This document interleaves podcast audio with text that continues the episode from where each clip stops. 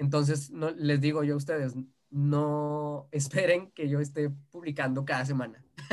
Como quien dice, es en serio, no en serie. En serio, exacto, sí. Es en serio. Me gustó eso, ¿sabes? Qué bonito.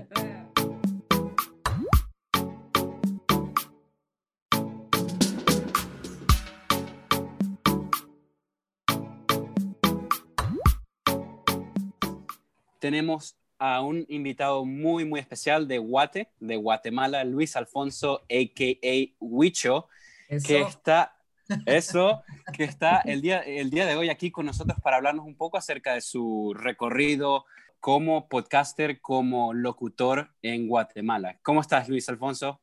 Hola, súper, súper, muy contento de estar con ustedes. Bonito esto de la tecnología que nos permite conectarnos ya miles y miles de kilómetros, y ahora con el internet pues poder estar cada vez más cerca. Me encuentro súper bien, muy contento de estar con ustedes, poder conocerlos, saber que pues podemos conectar y platicar un poquito de todo acá desde Guate y compartir con toda la gente que nos está escuchando, ¿no? Ya, ok. Mm. Bueno, Huicho, ya te quiero hacer una pregunta. A ver, vi en tu biografía de Instagram, porque esa es la clase de investigación seria que hacemos en Latinoamérica, que perfecto. Dice, locutor, docente, actor, cinéfilo y podcaster. Eso son muchas cosas. Entonces, ¿nos puedes contar cómo estas facetas tuyas, de dónde nacen, un poco de cada una? Claro. No, sí, fíjate que me encanta el cine. El cine me encanta desde que tenía unos 13 años. Es una de las cosas que, de hecho, pues hasta esta fecha todavía estoy persiguiendo y estoy buscando poder seguir aprendiendo. Cuando yo estaba en esa edad, yo decidí que amaba el cine. O sea, el cine era lo que más me llamaba la atención. Porque el cine es un conjunto de todo. O sea, hay mucha arquitectura, hay música, hay pintura, hay maquillaje. Por eso le dicen el séptimo arte, ¿no? Porque es una variedad de arte que hace el conjunto del cine. Pero cuando yo salgo del bachillerato, me doy cuenta que la carrera en sí del cine es pues costosa, ¿no? No solo aquí en Guatemala, sino que en todo el mundo la carrera de la cinematografía es costosa. Entonces, a lo que me toca ir es a la Universidad Pública de aquí de Guatemala. Para estudiar cine. No. Entonces me puse a cuestionar, ok, ahí en esa universidad no hay cinematografía. ¿Qué hago entonces? Lo más afín a la cinematografía en esta universidad son las ciencias de la comunicación, ¿no? Cuando llego a la universidad a estudiar comunicación, empiezo estudiando publicidad, marketing en publicidad, ¿ok? Cuando estaba estudiando publicidad, yo estaba trabajando en un banco, estaba como en el área administrativa del banco. Ya se imaginan, ¿no? Uno, como lo dicen los mexicanos, uno de godín con su corbata y su uniforme del banco, ¿no? De 8 a 5 de la tarde. Y me tocaba estar trabajando y llegó un punto en el que yo dije, yo realmente quiero estudiar cine, no quiero estar solo trabajando y estudiando en la universidad que estoy. Pero por lo mismo que les menciono, me tocó seguir pues estudiando en la universidad la carrera de comunicación. La carrera de publicidad, ¿no? Cuando llega el punto en el que tengo que cambiar de horario en la universidad, porque pues en el trabajo pues había una coincidencia de horarios entre trabajo y universidad, yo, ok, tengo que cambiar mi horario de la universidad. Llego, pido el cambio, pero me dicen, no hay cambio para publicidad. Solo hay cambio para locución. O sea, si quieres cambiarte de horario y quieres seguir trabajando, se podría decir, lo que tienes que hacer es venir y cambiarte de carrera, ¿no? En lugar de seguir estudiando publicidad, estudia locución. Entonces, lo que tuve que hacer fue cambiar mi carrera a locución, y cuando llego a la carrera de locución me doy cuenta que es una carrera muy bonita, interesante, ¿no? Empiezo a estudiar las técnicas y al mismo tiempo veo a mis compañeros que se empiezan a desarrollar y a desenvolver en el medio de la radio aquí en Guatemala. Y digo, ok, yo también quiero hacer eso. O sea, yo me quiero ir metiendo poco a poco en los medios radiales de acá de Guate para poder ir aprendiendo. Y además estoy estudiando algo en lo que quisiera trabajar, ¿no? O sea, si estoy estudiando esto es porque pues, quiero dedicarme a esto, ¿no? y como la locución me estaba gustando y me gusta todavía, pues empecé a ir a castings aquí en Guatemala en radios comerciales, y muchas veces las empresas de radio, los grupos radiales me rechazaban, obviamente, como en cualquier casting de actuación, para aplicar a becas o lo que sea, siempre existe el rechazo, ¿no? O sea, te dicen, no, lástima, para la próxima, o te vamos a llamar, nosotros nos comunicamos contigo. Entonces me pasó eso muchas veces, y hasta que al fin me dieron la oportunidad en una radio, pero nunca fue como locutor. O sea, empecé en una radio, pero no fue como locutor, una radio comercial. Empecé trabajando como operador de radio, empecé también como encargado de estudios de grabación, o sea, yo puedo como manejar los estudios de grabación, la cosa. El tablero. Exacto. ¿Eso lo aprendiste en tu carrera o lo aprendiste en la calle? No, eso en la universidad ni en mi vida nos lo enseñaron. O sea, eso lo aprendí solo a pura práctica, ¿sí? Sí.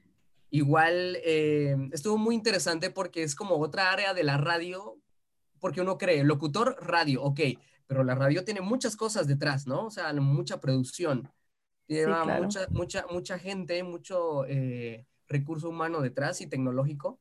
Entonces, el poder aprender de esta área de la radio, que es producción, digamos, edición de audios, eso me empezó a llamar más la atención y me empecé a introducir todavía más en la radio. Y yo decía, bueno, por lo menos ya estoy metido en el medio de radio, que es donde en ese entonces me llamaba la atención. Hasta que llegó el momento en donde la empresa más grande de radio aquí en Guatemala realizó una convocatoria de casting para locutores. No fue una convocatoria masiva, sino que fue una convocatoria tal vez muy restringida, ¿ok? No la hicieron pública, fue muy privada. Y precisamente una amiga que trabajaba en ese entonces en la radio me dijo, Huicho, fíjate que puede que haya una oportunidad para vos aquí en Emisoras Unidas, que así se llama, Emisoras Unidas de Guatemala.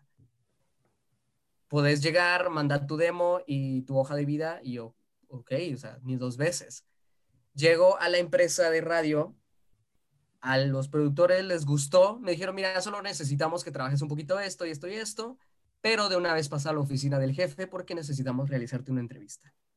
Yo pasé a la oficina del jefe y cuando llego con él me dice, me gusta lo que estás haciendo, me gusta tu trabajo y no sé si puedes ya empezar el lunes a trabajar con nosotros.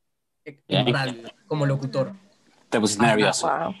Entonces, sí, demasiado nervioso, a mí se me pusieron los pelos de punta, en primer lugar porque es la empresa más grande de radio aquí en Guatemala, ¿ya? Entonces, para mí fue... ¿Cómo se llama? Grupo de Emisoras Unidas de Guatemala. Ok.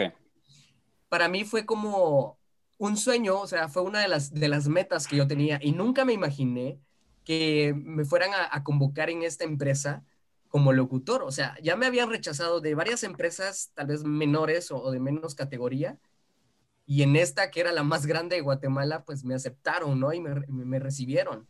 Entonces, para mí fue algo muy satisfactorio. Fue muy bonito durante todo el tiempo que estuve ahí trabajando aproximadamente 4 años y 8 meses, donde aprendí muchísimo de radio. Conocí a personas extraordinarias, mucha gente donde tuve la oportunidad de sacarles provecho, ¿no? De aprender de locutores de la época de oro, digamos, que ya están ahí trabajando como 800 años, ¿no? Ya son dinosaurios de la radio aquí en Guatemala. Sí, ¿no? Y trabajar con ellos, junto a ellos, para mí fue una gran experiencia porque pude aprender muchísimo, ¿no? Entonces yo durante todo ese tiempo fui locutor de cabina. Fue una experiencia muy bonita porque tenía interacción con la gente. A mí me gusta mucho interactuar con la gente y es muy paradójico porque yo cuando era adolescente, cuando estaba en la primaria y todo esto, era una persona súper cohibida. O sea, yo era muy tímido. O sea, si ustedes les preguntan a mis compañeros de clase que estudiaron conmigo cuando yo tenía unos 12, 13, 14 años, van a decir, este no es Huicho. Huicho no es así, ¿verdad? Pero mira que no parece. No parece. No, claro. Es súper extrovertido. Demasiado. Y me da mucha risa porque hay muchos alumnos que están estudiando o están empezando a estudiar esta carrera o quieren estudiar esta carrera y me dicen, pero es que yo no voy a poder porque yo soy muy tímido o soy muy tímida. Y yo les digo, mira, aquí está el claro ejemplo de lo que un tímido puede lograr, ¿no? La facilidad de palabras se me ha ido desarrollando en primer lugar por la experiencia, la confianza, y yo creo que uno de los regalos más grandes que me dejó el trabajar en esta empresa es poder encontrarme conmigo, o sea, descubrirme qué es lo que yo quiero, qué es lo que me gusta, y no en el área profesional o en el área laboral, digamos, sino que como ser humano, ¿no? O sea, hay muchas veces como seres humanos creemos que en nuestra profesión o en una relación, por ejemplo, vamos a encontrar como el sentido de la vida, ¿no? Sino que es bonito descubrirla, que la puedes encontrar en cualquier lugar, simplemente si sabes qué es lo que querés y aprovechar las oportunidades para reflexionar sobre tu vida, ¿no? O sea, qué es lo que estás haciendo, qué es lo que tú quieres, a dónde quieres llegar. Entonces, a mí la empresa me ayudó muchísimo a agarrar confianza en mí mismo.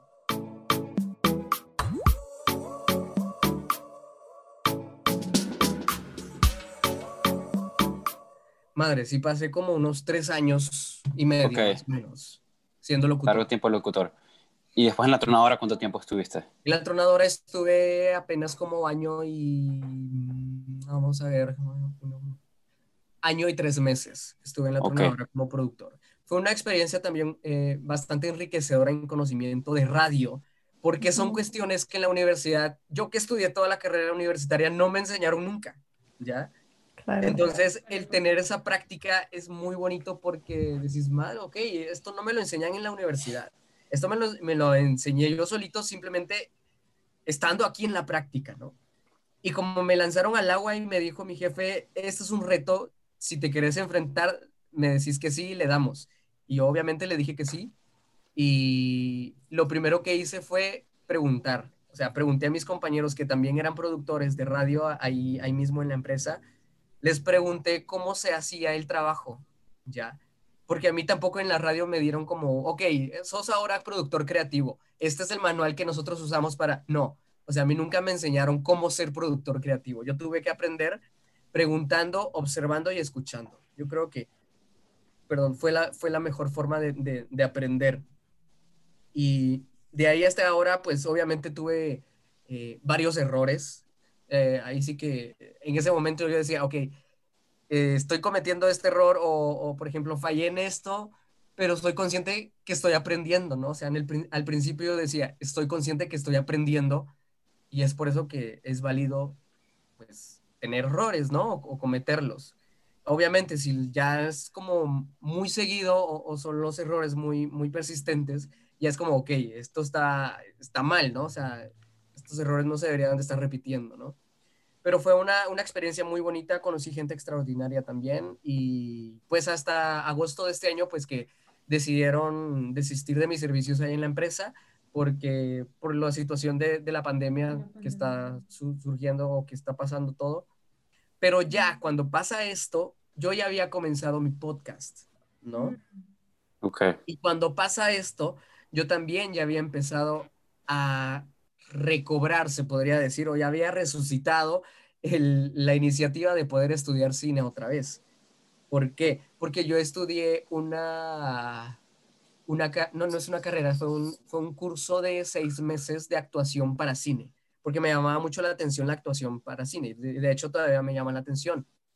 Entonces en ese curso la maestra, que es Edith Gutiérrez, es una mexicana, me inspiró muchísimo a poder querer regresar a estudiar cine.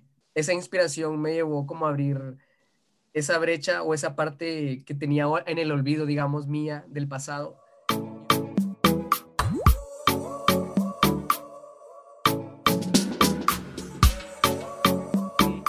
Yo recuerdo que la primera película de Harry que vi fue la número 2, La Cámara Secreta.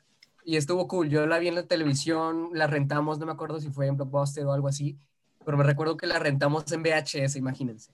Fue en VHS y la vimos y yo, ok, cool, está muy linda esa película y todo, súper. Pero viene la número 3, la de Harry Potter y El Prisionero de Azkaban. Y la vamos a ver al cine. Ok, yo dije, va a ser una película súper bonita porque vi la 2 y está interesante. Pero cuando vi esa película me generó como un boom en la cabeza. Siento Otra cosa, sí. Esa película siento que le dio un giro, un twist a mi vida. No sé. En primer lugar, porque la número 3, El Prisionero de Azkaban, y que de hecho esa es mi película favorita de la saga. No, creí que ibas a decir que no te había gustado. Y yo, a mí me encanta. No. Para mí fue la mejor película de Harry Potter. Es que a nivel de producción fue mucho más, ¿no? Sí, no. Y lo que a mí más me llamó la atención fue que el director de esa película es un mexicano, perdón, y es Alfonso Cuarón. Sí. Ah, sí. Entonces, cuando yo vi que Alfonso mexicano hizo una película de Harry Potter y la música de esa película es dirigida por John Williams, que John Williams es un director de orquesta para soundtracks muy conocido por películas como Star Wars, ¿no? Por música de Star Wars, por música de Jurassic Park y todas esas películas. Yo dije, ok, qué loco esto, o sea, un latino puede lograr hacer cosas como esas, ¿me entienden? O sea, puede llegar tan lejos. Entonces, créanme que ahí fue como un clic que me hizo en la cabeza y yo dije, no, esto es lo mío, me encanta. Y además, cuando vi la película, toda la película me conectó a mí. Y... Tú sabes que la rechazó, el inicialmente no quería hacerla, Alfonso Cuarón. ¿Sabes la historia? Al principio no la quería hacer. Guillermo del Toro lo convenció. Ajá, sí. Lo convenció y Alfonso así como, no, hombre, ¿cómo lo voy a hacer? Sí, claro. Sí, súper. Entonces, ahí fue cuando empezó mi locura. Y yo tenía, como les digo, como unos 13 años cuando salió Harry Potter y El Prisionero de Azkaban y la vi. Yo apenas tenía 13 años. Y me recuerdo que cada película de Harry que salía, obviamente yo la iba a ver al cine, pero siempre estaba al pendiente de los soundtracks de las películas. O sea, yo tenía los soundtracks antes de que salieran la película, porque las subían a páginas de internet donde podías descargar música y todo antes, en ese entonces. No existía como ahora el Spotify o el YouTube, pero yo me recuerdo que siempre antes de que saliera una película de Harry Potter, yo ya tenía el soundtrack porque me gustaba escucharlo. ¿Y nunca te interesó la música? Ya que pues, tienes tanto... Fíjate que, de hecho, una de las cosas que más me gustan del cine, yo las categorizo por, en primer lugar, la dirección de cine, que es algo que me encanta. Uh-huh. Después, la actuación. Y de último, la dirección de orquesta para soundtracks. ¿Y la historia? La historia es para ser guionista, pero guionista sí me llama la atención ser guionista, escribir historias, pero... Ah, es tu interés de hacer, ya. Ajá, exacto, okay. pero yo creo que me gusta más como escuchar la idea de la historia de alguien más y, ok, tener yo mi propia idea y generar... Ajá, exacto, producirla y dirigirla también, ¿no? Entonces... Pues así fue como empezó, como surgió en mí como la gana de querer estudiar cine, de apasionarme por el cine. Fue ese clic de ver a un latino triunfar en algo que muchas veces creemos inalcanzable, ¿no?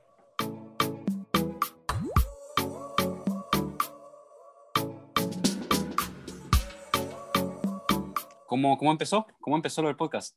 Ok, de hecho el podcast empezó gracias también a un comentario que recibí de una amiga. Yo tuve un problema, no me recuerdo en sí cuál era, pero en mi trabajo, como les mencionaba, tuve un pequeño problema con mi jefe y una compañera mía, amiga, que la quiero mucho, me dijo una vez, no te quedes callado, nunca. Entonces... yo esas palabras las tomé muy personales, ¿no? O sea, y resonaron mucho en mí y yo dije, ok, no, o sea, no me puedo quedar callado nunca, aunque me digan que me calle, pues, porque si no, ese silencio va a provocar algo... Te come. Va a provocar retener como muchas emociones adentro y no las voy a poder expresar, ¿no? Entonces, yo tenía la idea del podcast desde hace mucho tiempo atrás, pero dije yo, ok, a partir de esto... quiero empezar a hacerlo, en primer lugar porque hay muchas cosas que quiero decir que no he dicho, hay muchas cosas que necesito expresar y aparte que pues ya en ese entonces tenía como bastante tiempo, yo dije ok, voy a empezar a generar contenido como podcaster, ¿no? Entonces me puse a pensar qué nombre le pondría a mi podcast. Créanme que pasé como, tal vez, sin mentirles, un mes pensando solo en el nombre. Uh-huh. Entonces yo, exacto, sí, yo, sí, ok, ¿cómo le pongo? ¿Qué nombre le pongo a mi podcast? Entonces me di cuenta que muchas veces hay personas que nos gusta como exponernos físicamente, o sea, pueden ver en mis redes, pues no es que me tome desnudos ni nada, pero obviamente sí me gusta como exponer mi cuerpo, pero dije yo, ¿qué pasaría si pudiéramos ver más allá de un cuerpo o del cuerpo en sí? Y con este rollo del closet, porque como yo estuve bastantes años en el closet, entonces dije yo, al momento en el que salí del closet sentí un alivio y algo rico. Pero el salir del closet no quiere decir de que uno esté hablando solo de una orientación sexual, ¿no? Sino que el salir del closet requiere muchas cosas. O sea, hay personas que están dentro de su closet y no quiere decir que sea algo sexual o algo de una orientación, sino que puede ser que esté encerrado en su pensamiento, en su propia forma de pensar, y no se da la oportunidad o el chance de poder salir a explorar fuera de ese closet, ¿no? Entonces me puse a pensar, quiero que mi podcast se llame algo como de closet o de ropa o de desnudo o de algo así. Entonces, no sé, un día llegó a mí la inspiración, como así como les decía hace rato, de repente llega la inspiración, no es que uno la pida, sino que ok, este es el nombre perfecto, y le puse Aquí Me Desnudo. Ya, porque de hecho hay mucha gente, excelente, que dice, no hombre, que el pack, que las nudes y todo eso, que ahora está muy de moda, que ahora que uno tiene los celulares y todo. Pero yo, ¿qué pasa si en lugar de pasar mi pack, por ejemplo, o un desnudo o lo que sea, pasó mi forma de pensar, que es muy personal? Y es por eso que en el podcast yo digo, si estás escuchando esto es porque estás escuchando una conversación muy íntima mía, ¿no? Como que si yo me estuviera desnudando contigo a través de un audio.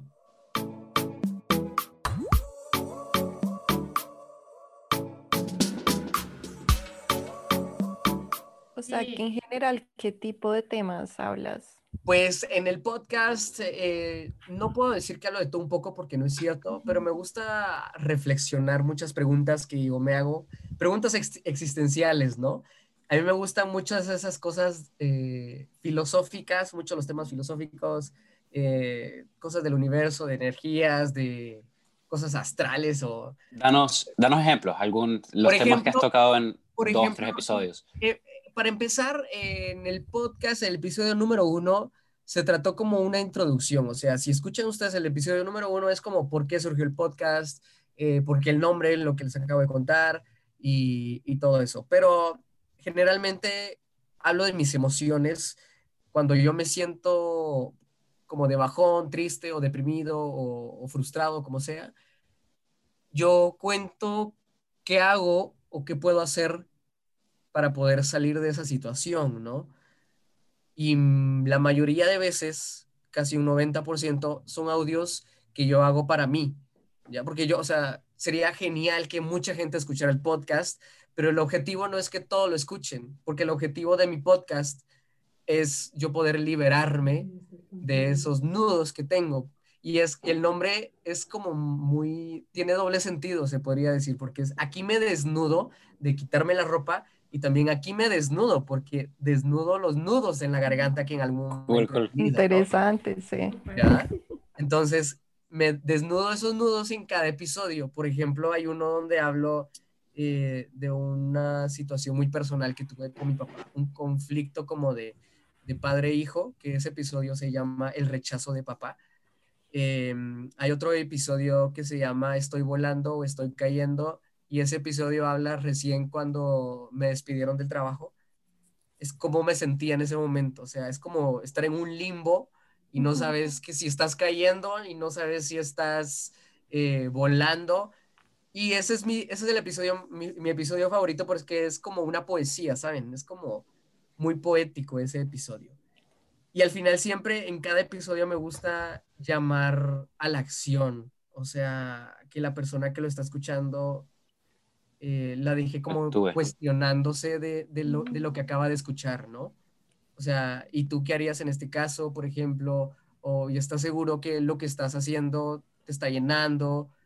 O, por ejemplo, con este episodio que les mencionaba, ¿estás cayendo o estás volando? ¿Y tú en este momento cómo te sientes en esta situación de vida que tienes? Son personales.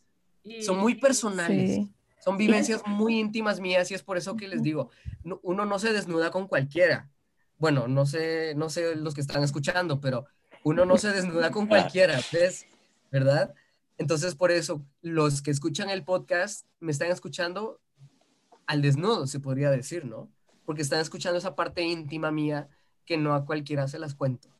Pero eso también es muy valiente, ¿no? Que estás como... compartiendo tus experiencias tan personales en el internet, en serio cualquier persona puede entrar y saber cosas muy personales tuyas. ¿Cómo te sientes con eso? A veces nos da como ansiedad. Fíjate que al final yo lo disfruto, o sea, yo disfruto exponerme sea como sea. Yo sé que el exponerse a uno lo convierte vulnerable, ¿no? A uno lo convierte como foco de críticas, foco de señalamientos y de que la gente diga, no, ¿qué le pasa? O qué ridículo. Pero desde ya hace varios años atrás, pues el que dirán es algo que a mí no me afecta. Bueno, sí me afecta, pero tengo, o sé hasta dónde me puede afectar, ¿no? El que dirán siempre va a afectar, no puedes decir, a mí no me importa el que dirán, no, porque es falso. Siempre te va a afectar el que dirán, pero... tú pones el límite hasta dónde te va a afectar eso, ¿ya? Si tú sabes quién eres, si tú sabes qué es lo que quieres, créeme que eso al final no te va a derrotar, sino que muchas veces hasta te puede ayudar a hacer cosas extraordinarias, ¿no? Como lo que yo estoy haciendo, que es como que es exponerme y mostrarme vulnerable. Y lo que yo digo es, bueno, el pensamiento con el que yo he aprendido es, si yo me expongo, y yo cuento mis cosas muy profundas y personales, tú puedes venir y señalarme y criticarme, no importa, pero tú me estás señalando desde un punto anónimo detrás de un teléfono celular. En cambio, yo me estoy mostrando con nombre, con cara a los demás, ¿no? O sea, esa es la diferencia. O sea, tú no tienes el derecho sí lo tienes y la oportunidad la tienes, pero tu opinión no es válida para mí porque en realidad a mí no me interesa saber qué es lo que tú piensas de lo que yo publico. Y si hay alguien más que los esté escuchando y se identifica, porque sí hay bastante gente que me da el feedback y me dice... eso, el feedback. Huicho, ¿qué han dicho la gente? Escuché tu podcast y me gustó mucho, conectó, mira, yo también he tenido este problema, mira que yo también pasé por esto y créeme que me ayudó mucho o me identifiqué bastante con lo que dices, porque lo que yo les digo, lo que pasa es que cuando tú me escuchas mi podcast o los episodios, estás muchas veces escuchándote a ti mismo, lo que tú quieres escuchar o lo que tú no quieres escuchar, porque al final, en mi forma de pensar, en mi mundo, digamos, todos somos un reflejo de todos, ¿ya? O sea, si yo estoy acá y me siento incómodo por algo que haga cualquiera de ustedes, es un problema que yo tengo que trabajar en mí, ¿ya? Porque yo lo veo reflejado en ustedes. No, ustedes no tienen nada que arreglar de ustedes. Ya ustedes tendrán sus propios problemas, ¿no? Pero yo, al menos, eso lo tengo que trabajar conmigo.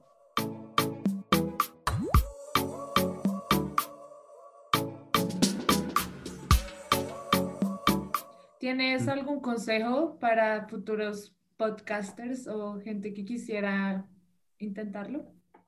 Mira, al final...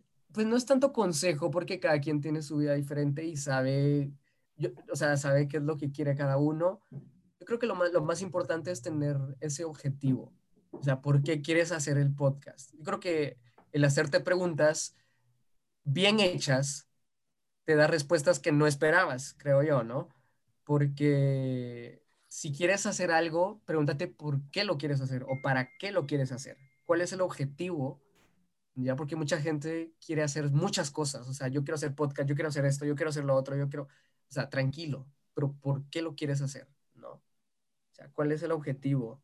¿Es para llenarte a ti o para llenar las expectativas de la gente, para llenar las expectativas de tu familia?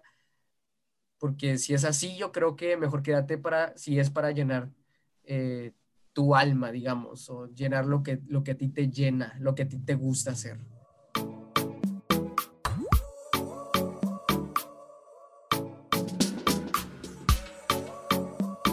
Como tú, Juliana, me preguntaste que en mi perfil pongo que soy también docente, yo también estoy dando clases de locución ahorita, ¿no?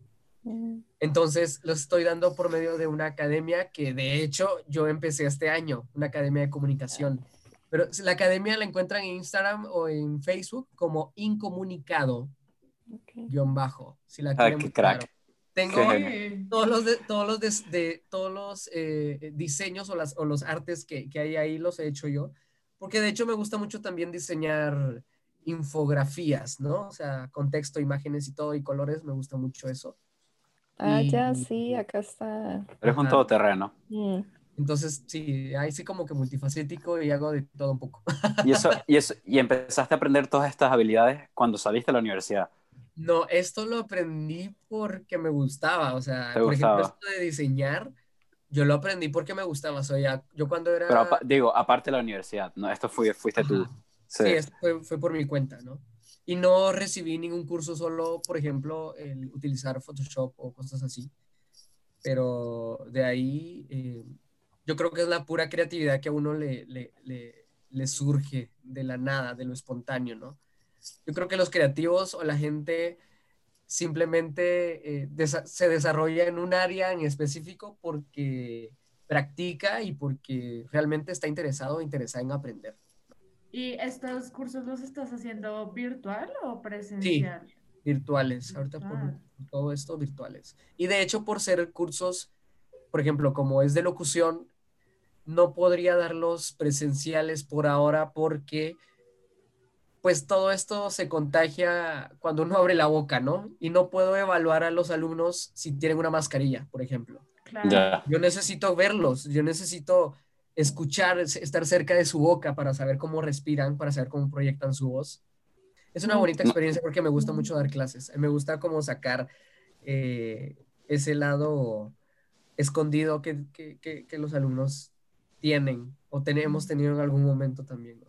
Debe ser excelente, ¿no? Porque tú eras una persona tímida y como que me imagino que tú estás más como calificada que cualquier otra persona para ayudar a una persona reservada a mejorar, a abrirse. Y en tus cursos hay gente reservada, hay gente como que... Muchísimo, hay gente, y es por eso que hay mucha gente que se mete a sus cursos, porque dice, yo soy reservado y quiero expresarme mejor. Ok, y les pongo los retos, les pongo las tareas, los ejercicios y muchas veces se retienen o dicen, no, esto no lo voy a hacer. Y yo les digo, claro, o sea, que si no haces esto, o si no enfrentas este reto o este miedo, nunca lo vas a sobrepasar o nunca vas a pasar al otro lado de ese miedo, ¿no? ¿Y quieren ser profesores? ¿Quieren ser locutores o no? Nada que ver de todo. O sea, la gente que va a tus cursos. Bueno, no es necesario que sean locutores. Hay alumnos que... son ingenieros o son psicólogos, pero muchas veces les toca exponerse, así como les digo yo. Claro. Seamos o no seamos locutores, tenemos que ser comunicadores en primer lugar, ¿no? Siempre nos va a tocar en algún momento tener que exponernos frente a un público, ya sea un grupo grande o un grupo pequeño. Así como ustedes se están exponiendo a un público por medio de la radio y no precisamente tienen que ser locutores, pero... Ese es el ejemplo más claro de que todos somos comunicadores, ¿no? Entonces yo les digo a ellos, sea cual sea tu profesión, tú tienes que exponerte frente a un público.